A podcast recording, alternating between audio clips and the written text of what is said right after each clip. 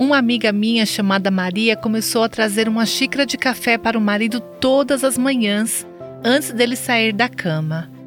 É uma coisa tão simples. Ele mencionou isso de passagem no trabalho e seus colegas de trabalho não acreditaram.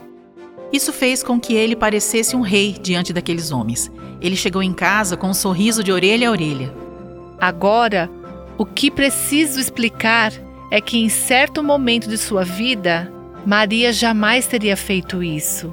Ela admite que por muitos anos foi crítica em relação ao marido e se concentrou em atender às suas próprias necessidades.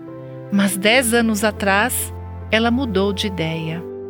A diferença em nosso relacionamento e a relação dele durante todo o casamento, dos primeiros 28 anos aos últimos 10, foi incrível.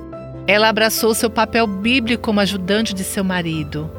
Para ajudá-lo a ser o melhor que ele puder ser, ajudá-lo a ser a pessoa que torce por ele, que acredita nele mais do que ele acredita em si mesmo.